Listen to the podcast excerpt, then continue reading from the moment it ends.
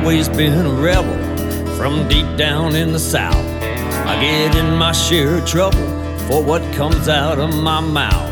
Well, I call them like I see them, and maybe I come on too strong. Well, you got your opinion and the right to say I'm wrong. But that's the way I am. What you see is what you get. I'm afraid thinking bear drinking politically incorrect redneck. Hate nobody. I don't mean to stir things up. But if I don't use the right words, I ain't sensitive enough. It's gotten too damn. Hey, my son was one of the Marines that died yesterday. and Your to listen to that. Sorry, I'm on the radio. No, no, no, no, no, no, no. Um, uh, go, go My ahead. son Uh, was one of the Marines that died yesterday. 20 years and six months old, getting ready to come home from freaking Jordan to be with his wife to watch the birth of his son. And that feckless, dementia ridden piece of crap just sent my son to die. I woke up at four o'clock this morning to Marines at my door telling me my son was dead. So, to have her on right before me and listen to that piece of crap talk about diplomatic crap with freaking Taliban terrorists who just freaking blew up my son and know nothing to not say anything about oh my god i'm so sorry for the families so my son is gone and i just want all you democrats who cheated in the election or who voted for him legitimately you just killed my son with a dementia ridden piece of crap who doesn't even know he's in the white house he still thinks he's a senator The uh, Marines came by last night at 2:40 in the morning uh, to give us the uh, horrific news. Um, they're supposed to come back out today to follow up with, I guess, some more details and what happens next, kind of information. I'm assuming. Um, I don't know uh, a lot, other than uh, unfortunately our son was one of the 13 casualties yesterday. H- how long had your son been in Afghanistan? Uh, he just went over in the last two weeks. Uh, he was stationed in Jordan on his first deployment. Um, and then when things got a little uh, hairy over in Afghanistan, he was one of the um, 6,000 or so troops that were called in. How long had he been a Marine? He was uh, graduating class of 2019 from high school and finished and graduated in October of 2020. Do you remember the talk that he had with you about in, in becoming a Marine? Do you remember that conversation? Clearly, yeah, it's something he has always wanted to do, and I've never seen a, a young man train as hard as he did to uh, to be the best soldier he could be, and that's a big part of why, obviously, we're all devastated and sad, but there's so much anger right now uh, because he wasn't even given that opportunity to demonstrate all the skills he had perfected and learned while in the Corps. And he took his job very seriously, and somebody just came along and took the easy way out and ended everything for him and for us and for those others that were killed. How old was he and what was his rank? Lance Corporal, 20 years old, be 21 in February. And who was this great son of yours? He was uh, probably one of the coolest, unique individuals I've ever met. Um, I'm very honored that I could call him my son. Uh,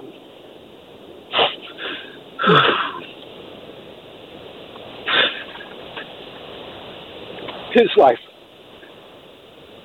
meant so much more. And I'm so incredibly devastated that I won't be able to see the man that he was very quickly growing into becoming. Yes. What is your to to all Americans who are devastated right along with you? What is your message to us? What should we be thinking and feeling right now?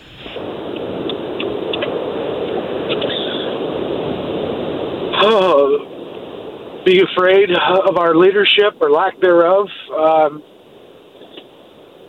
pray every day for the soldiers that are putting their lives at risk and doing what they love, which is protecting all of us.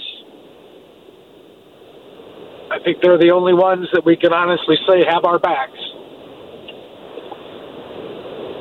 Were you and your wife, when you found out that he was going to Afghanistan to help with the withdrawal, were you concerned? Absolutely. Um, we knew this was something that he trained for and was looking forward to uh, participating in. He was not the type to like to just sit around and get his four years done and and walk away. He wanted to. Uh, I don't want to say see combat, but be in a situation where he actually made something, made a difference in what his role was within the Marine Corps, and he was excited to get that opportunity. As his parents, of course, we were terrified. Um, I, I can, I can't, I, I don't have words for how how upset we are, and I'm sure he is as well. Uh, this has just been absolutely devastating. His father is Steve Nikoui, and he joins us tonight. Mr. Nikoui, I appreciate your coming on, and our hearts break for you, I'm, and I mean that. I'm sorry. Um, so Thank you, Tucker. I, I, you know, it's hard even to know what to ask you other than uh, to, to extend our sincere, for real, heartfelt sympathies. Um, but how are you doing 24 hours later? Well, I'm going on about 36 hours, I believe, that I've been up, and um, I'm still in shock. Uh, the family is devastated, and um, his mother, who's an excellent mom, um, you know, is doing the best that she can, um, considering the circumstances. Yeah. So the reason that we wanted to talk to you, I, I just to remind everyone of you uh, watching, and people already know this, but that these are real people serving our country and and dying uh, because they they've been asked to put their lives um, at at risk. So, were you concerned? Your boy is over there in the final days of our occupation. Were you worried for him? Oh yeah, definitely. Um, he had voiced some worry too to the family earlier, prior to him going, and um, looked at the the way that the Taliban had, you know, pretty much infiltrated the whole country so fast, and we were just kind of, it seemed, left to just this one little airport, really concerned me. And Yeah. the videos that we were getting and the pictures that we were getting from him looked somewhat chaotic. But we got the video that, that you had just played, and we got other ones where he was really interacting with, you know, the locals and was kind of an on his approach to uh, his difficult job. So just you know that video that you saw and his pictures and, and how he was handling it really put us at ease to Yeah. where we felt like you know he's he's all right What's so bitter about this is how chaotic it was, and you know, if this had been handled from Bagram Air Base, which the U.S. controlled for 20 years, it seems like this wouldn't have happened. Is that your view? Well yeah i mean these are of course my views and has nothing to do with his view as a marine and Yes. you know the loyalty that he has there i've never served but yes my view is that from what I saw of the airport that they were in, it looked like a turkey shoot. Basically, it's funneled into like a single file type entry point at which, you know, if you have any sort of chaos of any of any sort, um, they would all like gather to that one funneled area, which they would all be susceptible. And I think that's exactly what happened. Um, it was just basically so chaotic and not not really planned out. Now I'm a carpenter, and even I could could spot that um, with my untrained military eye. Yeah, it did seem it did seem pretty obvious. Uh, have you heard from the Marine Corps, the political leadership in this country since your son's death? Yeah, they have been incredible. So, you know, basically what had happened was how I found out is I was glued to the TV all day yesterday because, you know, we I had woken up and I, I wasn't feeling well and I just felt like something was wrong. My wife felt that there was something wrong. Oh. And you know, as we go downstairs, we realize that this had happened, and now, you know, we're we're like, well, there's some, you know, legitimacy to how we're feeling, and um, so we're, you know, I'm glued to the TV all day. I have my um, and and I see, you know, it says three wounded, then three killed, then ten killed, then twelve, then thirteen, and um, you know, so many um, Afghans. And I'm trying to find out what time this actually took place, so I can reference when he was working to get some sort of insight. Then they said that the president was going to talk, you know, I believe at one o'clock. So I, I felt like, you know maybe from that speech, I'd be able to get whether or not all the families had been um, contacted or if they still have to been contacted because previously I had I had seen that you know the the prior administration would normally contact people like first like yes. the actual president of the United States. So I had some sort of sense like, hey, okay, maybe that would happen. So then that's not happening and things are still transpiring to be, you know, a little more grave. And I start Googling, well, how long does it take for the military to, you know, uh, uh, um, inform its next of kin. And I somehow from the internet gathered about eight hours. And this is about after he had talked, because after he had talked, he had he had said that, you know, I, I believe he had said that no, they're they're still going to be contacted, or I think maybe the commentator said, well, there'll be some knock on the doors tonight. So at that time, I didn't know if there was going to be a knock on the door or a call. So about after his speech um, that he did, I then got my phone and put my phone down by the television. Now I had the cable on that had the four different networks on my cable. So I had Fox News, BBC, CNN, and uh, something else.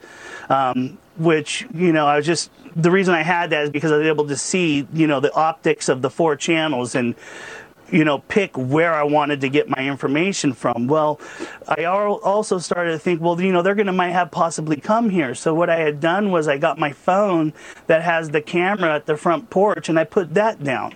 So if anyone was to walk up, I'd be able to rush outside and intercept them because I didn't I didn't want if something happened to my son that these Marines, n- nothing against them, were to tell my family. I felt like, you know, that was my responsibility. Yeah. So oh I finally realized, you know, they're not going to come at three o'clock. They're going to come between five and ten, when everybody's home from work. So then I realized, you know, okay, well, you know, five to ten. If I can make it between five to ten, even if I haven't heard from him, I know that you know, he's all right. And he just doesn't have a way to, to contact me because they either shut down the internet or shut down cell service or whatever. And um, 715, I see something in the corner of my eye on my phone, and three people are walking up my driveway. And my other son, his brother, um, had gone to a football game and had two of his friends. So I was hoping that, you know, it was him. And as soon as I saw them turn the corner and saw it was three Marine suits, my, my life changed forever. and uh, I went down there and met them, and I think I did before they even knocked on the door. And all I kept saying, and, and, and this goes to the point that you're asking, did any service, you know, come and address to us? Yes. And they were incredible. These young men were so, had so much empathy and were so concerned with me and my family, who luckily my family wasn't there. It was just me at the time. And I thank God, you know, I thank Jesus that that happened, that I was able to intercept them. And all I kept telling them, they were literally there for like five minutes. I was all, you know, let's sign whatever papers we have to sign now, but you have to leave because I have to take care of my family and I don't want someone to come here while you're here. And they were totally understanding. And then it dawned on me that yes, maybe I don't need the condolences from them, but I don't want to I don't want to take that opportunity from my other family members, my wife, my, my son. So I asked them, look, they're at a football game for the high school, watching a football game. Can you please wait down the street until they come? And then I could see if they want you to come and do your, your, your condolences presentation. Those Marine, those boys sat out there for four hours. For four hours, they sat out there until they came, uh, until my wife came, which she, no, you know, it was not good, and and I could not.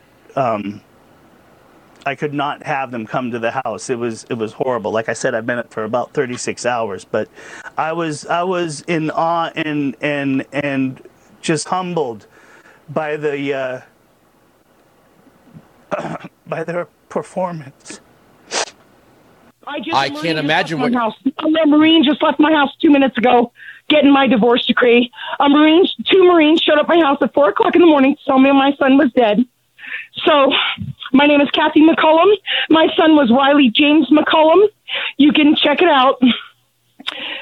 Um, his wife, I, she might not want me to say her name.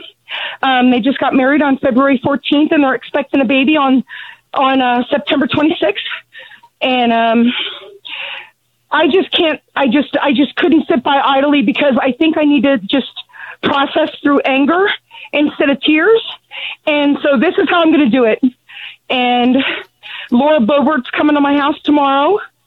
My representative will be at my house tomorrow, and um, we'll speak. And hopefully, she'll be able to convey my message to the rest of the United States that this was, she said, your son did not die in vain, but guess what? My son did die in vain.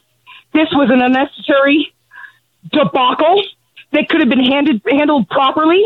They had months and months to, re- to remove everyone from Afghanistan, and they chose not to. And so they sent in freaking, what, 6,000 troops? And my son, through the laws of statistics, my son was one of the ones who just got blown up in a freaking terrorist bomb yesterday. So, I hope I, I know you'll check it out, and that's fine. But, um, so you, instead of grieving and crying, I'm just getting mad.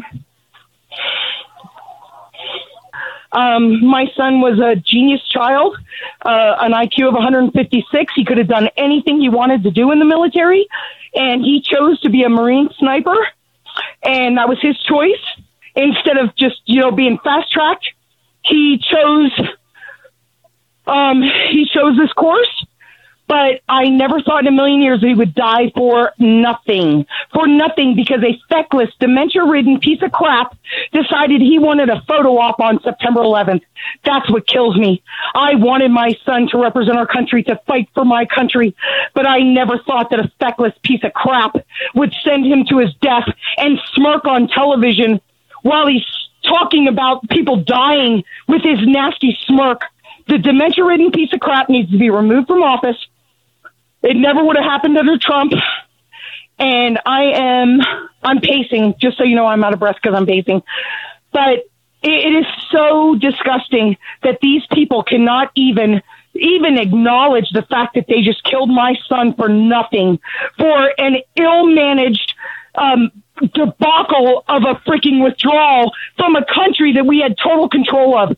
That's what gets me. That's what gets me. If my son would have gone in on, on when my boyfriend did on in March of 03 to freaking defend our country against terrorists, that would have been one thing. But this is a whole nother animal. This is, I mean, how much more horrific can it get than to know that your son died for nothing? And I talked to Lauren Boebert. She's going to be at my house tomorrow, and um, and I and and I'm a I'm a smart ass, and I I guess this is how I deal with things. I can't cry because I'm too mad to cry, which is so sad that I can't cry for my son right now. I'm just too mad to cry for my son right now. I'm, but when I see that baby in a month, when his baby is born, I'm sure I'll break down and cry. But right now, I cannot afford to cry. I've got to be strong. His wife is in freaking Oceanside, California right now. And, um, I need to be strong for her. And I'm going to do that. And I'm not going to cry because if I start crying, I'm not going to stop. So I'm just going to stay pissed off. And that's the only way I'm going to be able to do this because there you if you ever are waking up at four o'clock in the morning with two marines at your house i knew and i i told everybody yesterday before they informed me i knew yesterday my son was dead i called ten people yesterday before they even came and everybody thought i was nuts and then at four in the morning there they were telling me he was gone so I'm just trying to work through this. I'm trying to be normal. I'm not going to be able to be normal. Um, but for every Democrat who cheated or voted for Biden that left my son in harm's way and allowed this dementia ridden piece of crap who is a treasonous man who just got into office because he was running out of funds for his family. You did this to my son. Every Democrat that's listening, you did this to my son to prop up a disgusting human being. So I guess I don't have anything else to say. Joining me now, the two Gold Star fathers. They lost their sons in last week's attack. Mark Schmitz, is the father of Lance Corporal Jared Schmitz, and Darin Hoover, the father of Staff Sergeant Darin Hoover Jr., who went by the name of Taylor. Let me, let me start with you, Mark, if I may. Um, your son was sent back to Afghanistan to assist with the evacuation efforts. He said it's something he always wanted to do. I never have seen a young man train as hard as he did to be the best soldier he could be. He went back just for this mission. Explain. Yes, he did. Uh, first, I, I, I, just wanted to say that, that Jared has uh, exemplified so much that any man could ever strive for, and made me so proud uh, to watch him undertake this uh, this endeavor and going into the Marine Corps. And he uh, completed his boot camp, uh, went to Jordan, was excited about that, and was constantly looking to do more, and was given that opportunity. Yeah. First, I want to say to both of you, if I may, as a parent, you know, I nobody can understand the loss um, that both of you have gone through. Um, I can't imagine the pain that both of you are living through. And I'm very sorry about that. Mark, you met with Biden over the weekend. How did that go? Well, initially I wasn't going to meet with him, um, but then I felt I owed it to my son to uh, at least have some words with him about how I felt. And uh, uh, it, it didn't go well. Um, he talked a bit more about his own son than he did my son, and that that didn't sit well with me. Your son was a, a hero. I can't imagine the pain. I really can't. Darin, you're said about your son. He had the biggest heart in the world, and no parent, and I, as a parent, I think every parent watching right now understands this. No parent should have to bury their sons or daughter. It's not supposed to work that way. He was scheduled to return home on September the 15th and retire and marry his fiancee, Nicole. I can't imagine how you're feeling today. You know, it's it's it's the absolute worst feeling in the world. Um, having having them be away for so long and doing the job that they they all love. There's no doubt about it. Um, being a Marine it, to these guys is everything, and having this happen.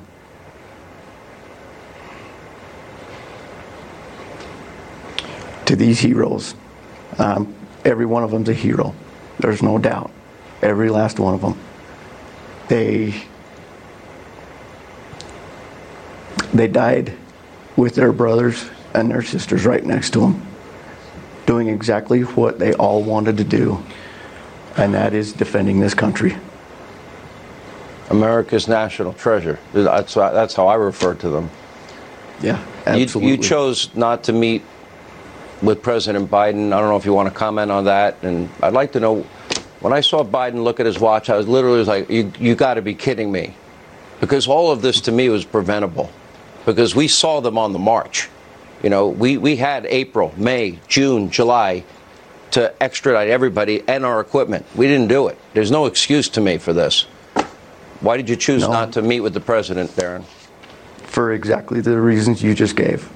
Um, we we said absolutely not. We didn't want to. We didn't want to deal with him. We didn't want to. We didn't want him anywhere near us. Um, we as a family decided that that was the way it was going to be. Um, in reference to the checking of his watch, that didn't happen just once. That happened on every single one that came out of that airplane. It happened on every single one of them. They would release the salute, and he looked down at his watch on every last one, all 13. He looked down at his watch. And as a father, you know, seeing that and the disrespect and hearing from his former uh, leaders, one of his master sergeants said exactly what you just said that this was avoidable, that they left them over there, they had them over there and let them down. And that, that we can't have that. We, it, it can't happen ever again. We also abandoned Americans. Americans now are on their own. We left them behind. Mark, Yep. you want to comment on the watch incident? Did you notice the same thing? Yes, I did. Uh, I actually leaned into my son's mother's ear and I said, I swear to God, if he checks his watch one more time, and that was only probably four times in, um, I, I couldn't, I couldn't look at him anymore after that. Just considering, especially the time and why we were there, it was, uh, I found to be the most disrespectful thing I've ever seen. I, I know there are no words that any commentator or host could express that's going to take your pain away. Um, but I can tell you, this audience shares in your anger and shares in a deep appreciation and, and thankfulness and sadness at an unnecessary loss of life, I believe, in this case.